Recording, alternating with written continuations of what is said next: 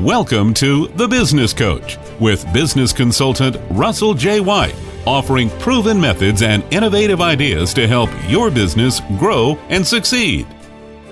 So, business coach, is this AI thing real and how's it going to impact business? Artificial intelligence discussions, man, they've been around for decades, mostly involving science fiction. But recently, however, a new AI product called ChatGPT, I think, is really a game changer.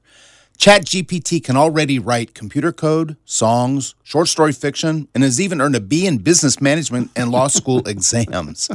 It's now being tested to see if it can actually pass a bar for, Oh a, for a state gracious. law. Uh, schools are already looking to ban this technology from the student use because they can't really tell whether the student wrote it or a ChatGPT wrote it. Yeah. But I think this is possibly the next Napster, which which is a new technology that completely shifts industries. Discussions are happening about how this could replace medical degrees, hmm. how this could replace engineers, code writing, and lawyers for basic tasks could be replaced with this technology right now.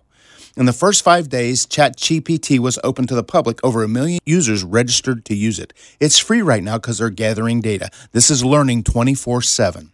Currently, the focus is on replacing search engines with this learning tool as an information source, but it was already proven successful at accomplishing tasks such as writing content for websites and term papers. Hmm. I believe this is just the beginning to a significant shift in many industries from business lending, yes, business lending, Oh, my. to private investment portfolios. If they can see it all, they can tell us what we should do. To how education works. Business owners need to tune in and learn about the impact of AI to their industries. Learn how to make it work for your business before it replaces your business.